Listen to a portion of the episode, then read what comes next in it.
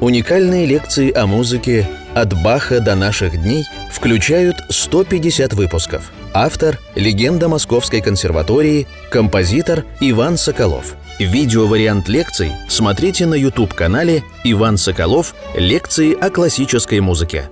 Дорогие друзья, 37-я лекция цикла «Композитор Иван Соколов о музыке». Мы в прошлой 36-й лекции говорили о Моцарте – начали говорить, и сейчас, в 37-й, уже, наверное, и завершим. Вот почему так? Всего две. На Баха мы около 30 лекций, так сказать, уделили. Э, не только потому, что Бах – это начало, основа основ. Трудно сказать, кто более гениален, менее гениален, Бах и Моцарт. Они, это оба композиторы невероятно важные. Здесь Пожалуй, надо еще сказать то, что они оба создатели музыкального языка. Вот я, когда говорил о Бахе, забыл сказать, что есть гениальные композиторы, а есть композиторы, которые создают язык. Вот, например, Гёте создавал немецкий язык, таким, каким он существует сейчас. Пушкин создавал русский язык. Леонардо да Винчи создавал язык живописи – исходя из иконы. А Бах и Моцарт создавали язык, на котором говорят музыканты XIX, XX и даже XXI века. В гениальных композиторах есть еще, так сказать, гении в квадрате или в кубе, создатели языка. И вот к ним относятся и Бах, и Моцарт. Но Бах больше создатель языка так сказать, материального, буквенного, синтаксического, словесного. Моцарт – создатель языка чувств человеческих. Вот в, в музыке Моцарта пробуждаются впервые вот эти романтические чувства, которые потом расцветут в романтизме пышным цветом. Нельзя играть музыку Баха и особенно Моцарта и Баха чувственно. Нельзя показывать все это. Надо только чуть-чуть намекать на то, что где-то потом будет что-то такое. Сразу э, музыка мстит Моцарта, если мы играем ее сентиментально, слащаво, как если бы это был так, не менее гениальный композитор, там, Шопен или Шуман, например. Вот здесь очень тонкий вопрос интерпретации. И еще почему всего две лекции на Моцарта, гениальность э, невероятно трудно о чем-то сказать. Все без слов, все совершенно, все просто и э, как бы все само собой разумеется. Он сам, когда писал, очень редко страдал, мучился, отделывал что-то. В основном он писал невероятно легко и просто, и известный подсчет, что человек, проживший 35 лет, сочинявший на протяжении 30 лет, уже в 5 лет он постоянно работал над композицией, написал столько, это только те автографы, которые остались, не потерялись, что чтобы просто переписать все это на бумагу, требуется работа двух человек в течение 70 лет каждого. То есть чисто физически он очень быстро водил рукой по бумаге. Вот даже вот этот момент невероятно, непостижим до сих пор, как он успел все это написать. Он мало спал.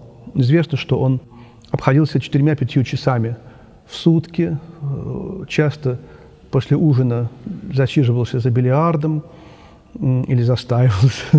За бильярдом не сидят, да, играл в бильярд.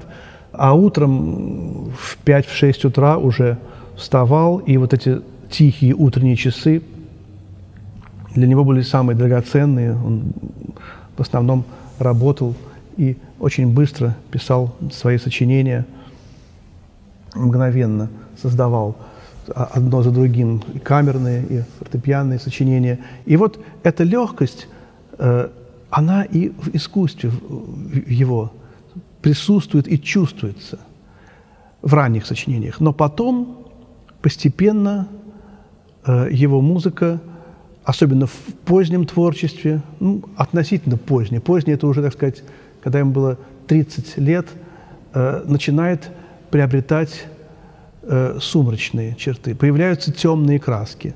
Вот сонаты клавирные. Вдруг ля минорная соната. Первая минорная в его творчестве. И вот этот вот ритм.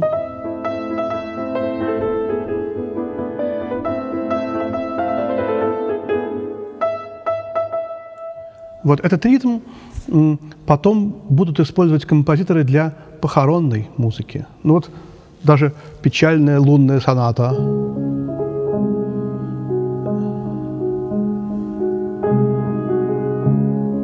Вот он, этот ритм, оттуда у Моцарта взятый. Или похоронный марш Шопена. Вот. То же самое будет с Бетховеном, безусловно, неоднократно. Двенадцатая соната. Есть мнение, что эта соната написана Моцартом, ля минорная, на смерть матери. Трудно очень найти подтверждение документальное, но здесь мы видим, что композиторы все больше и больше дают личному проникать в их творчество, э, и личные моменты играют все больше и большую роль в их музыке. Также точно клавирные концерты – у Моцарта 27 клавирных концертов, и два из них всего минорных – ре минорный и до минорный. Но они невероятно важны в его э, вот этих, среди этих 27 концертов, они занимают очень важное место. Вот. И то же самое симфонии. 41 симфония и всего две минорных. Но какие? Это соль минорная, сороковая, знаменитая, которую я в прошлый раз играл, все ее знают, и тоже соль минорная, двадцать пятая. Малая соль минорная, ранняя соль минорная. Вопрос, а почему Моцарт так любил соль минор? И вот этот вопрос, вопрос семантики тональности, то есть э, что Моцарт вкладывал, и вкладывал ли он определенное содержание вот именно в тональность соль минор – Почему он написал две минорные симфонии и обе именно в соль миноре? Что у него есть еще в соль миноре? Вот э, квартет фортепианный, соль минорный, тоже в прошлый раз я упоминал. Вот э, совершенно гениальный соль минорный квинтет для двух скрипок, двух альтов и виолончели.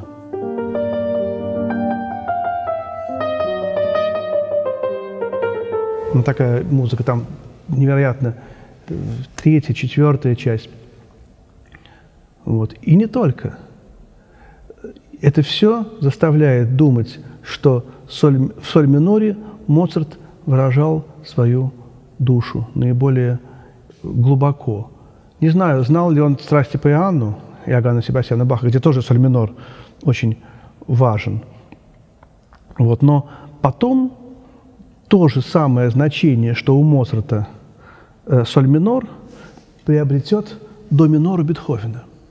И интересно, как у э, Моцарта постепенно соль минор смещается в сторону до минора. И вот мы сейчас немножечко разберем фантазию до минор и сонату.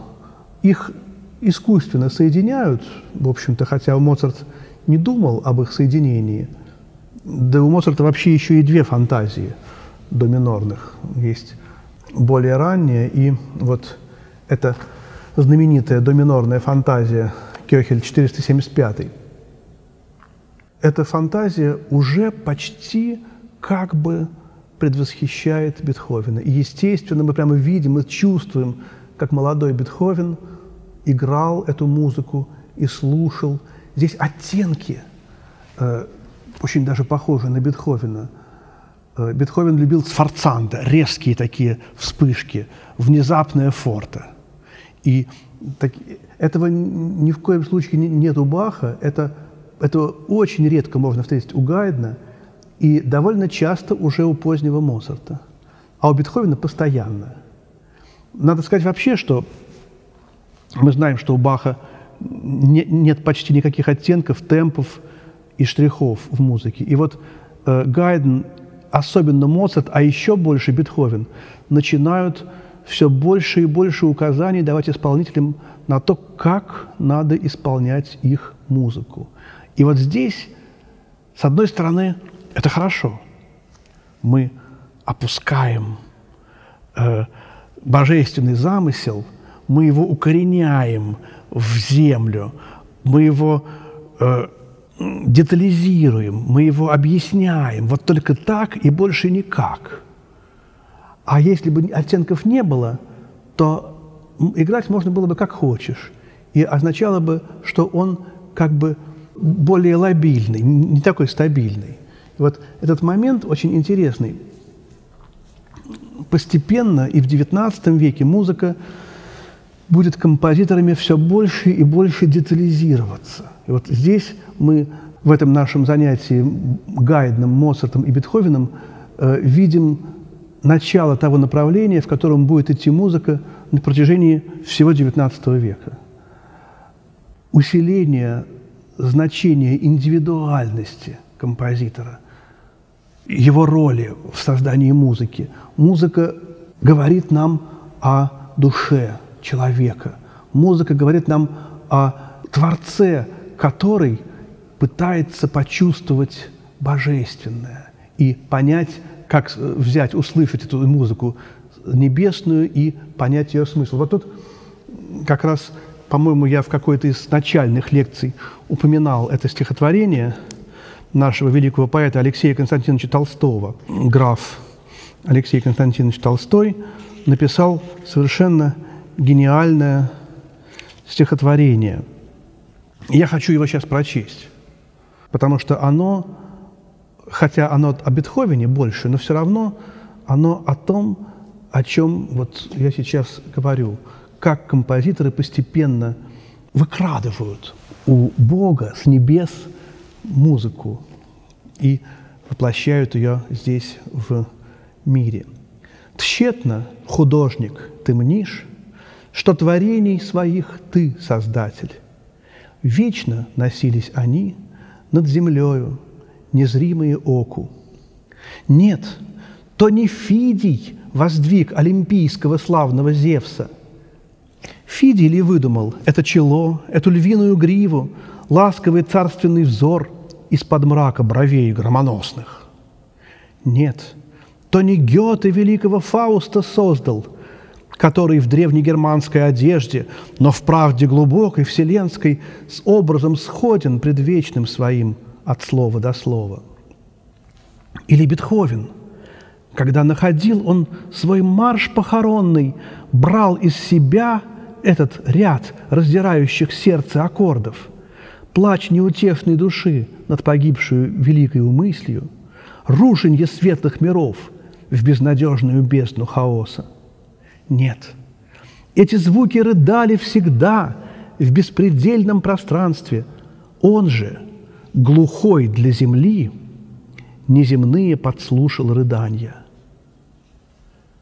Много в пространстве невидимых форм и неслышимых звуков. Много чудесных в нем есть сочетаний и слова, и света, но передаст их лишь тот – кто умеет и видеть, и слышать, кто, уловив лишь рисунка черту, лишь созвучие, лишь слово, целое с ним вовлекает создание в наш мир удивленный. О, окружи себя мраком, поэт, окружися молчанием, будь одинок и слеп, как Гомер, и глух, как Бетховен. Слух же душевный сильней напрягай – и душевное зрение.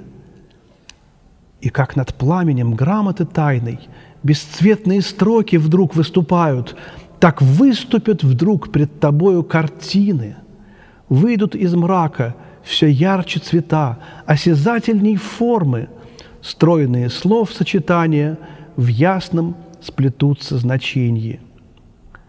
Ты ж в этот миг и внимай, и гляди – притаивши дыхание, и, созидая потом, мимолетное, помни, видение.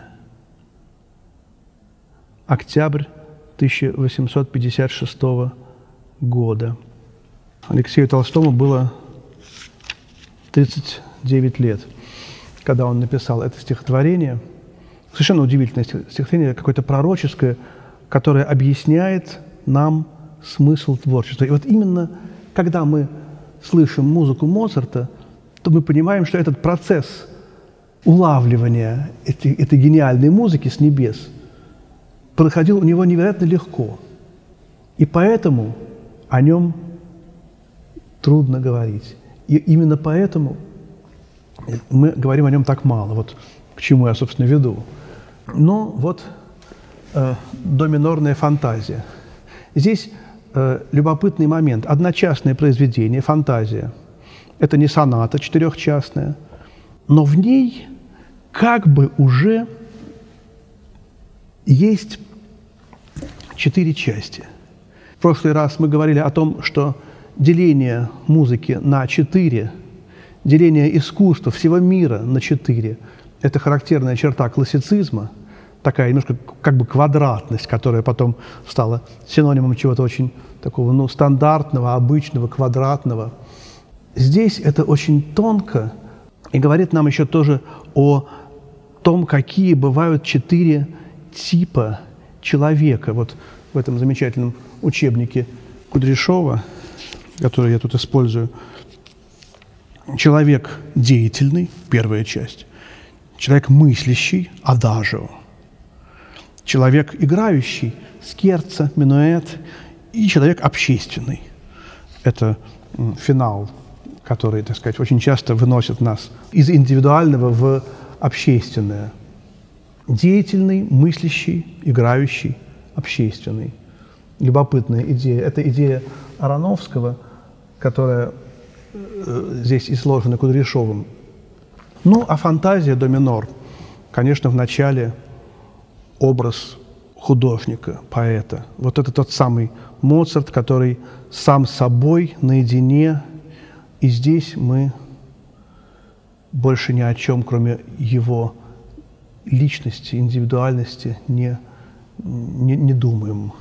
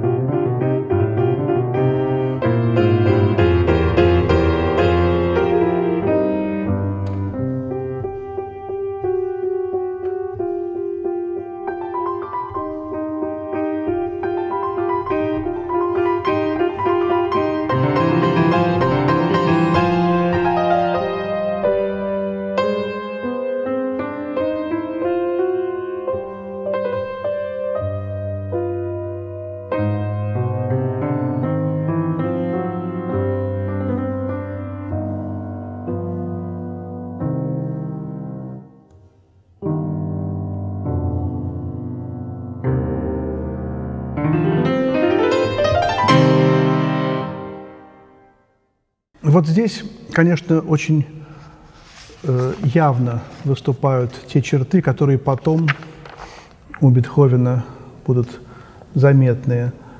И вот этот ритм судьбы перед репризой.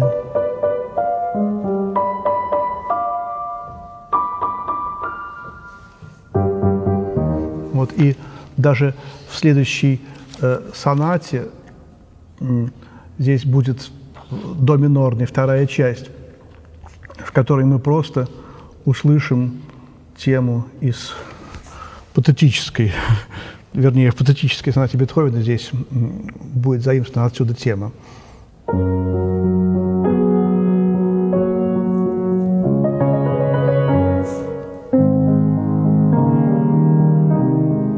Вот эта тема бетховенская потом мной была сыграна. И сам характер, действительно, он как бы уже, так сказать, предчувствует, э, предвосхищает Бетховен. Соната.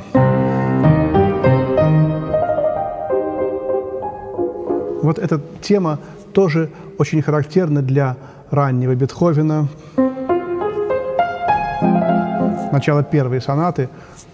Этот мотив назывался «Мангеймская ракета», как бы устремляющийся вверх э, образ э, композитора Мангеймской школы, Манхайм, немецкий город, в котором они жили и творили. И Моцарт бывал в этом городе, центр искусства, центр музыки был. Моцарт написал шесть мангеймских клаверных сонат. Видите, еще, еще по шесть музыканты пишут. Еще у Бетховена будет шесть квартетов, опус 18. Потом это постепенно будет отходить в прошлое. Мендельсон еще будет шесть органных сонат. Вот уже у Шопена мы будем все реже и реже все это находить. Вот все то же самое мы слышим и в до минорной сонате, которая соединяется с фантазией. И, конечно же, в двух минорных концертах Моцарта, в его фантастическом, потрясающем реквиеме. Вот это вот приближение к творчеству Бетховена. Ну, а, собственно, о Бетховене мы поговорим в следующий раз. На сегодня прощаюсь с вами и до новых встреч. Это была 37-я лекция из цикла композитора Иван Соколов о музыке. Всего доброго.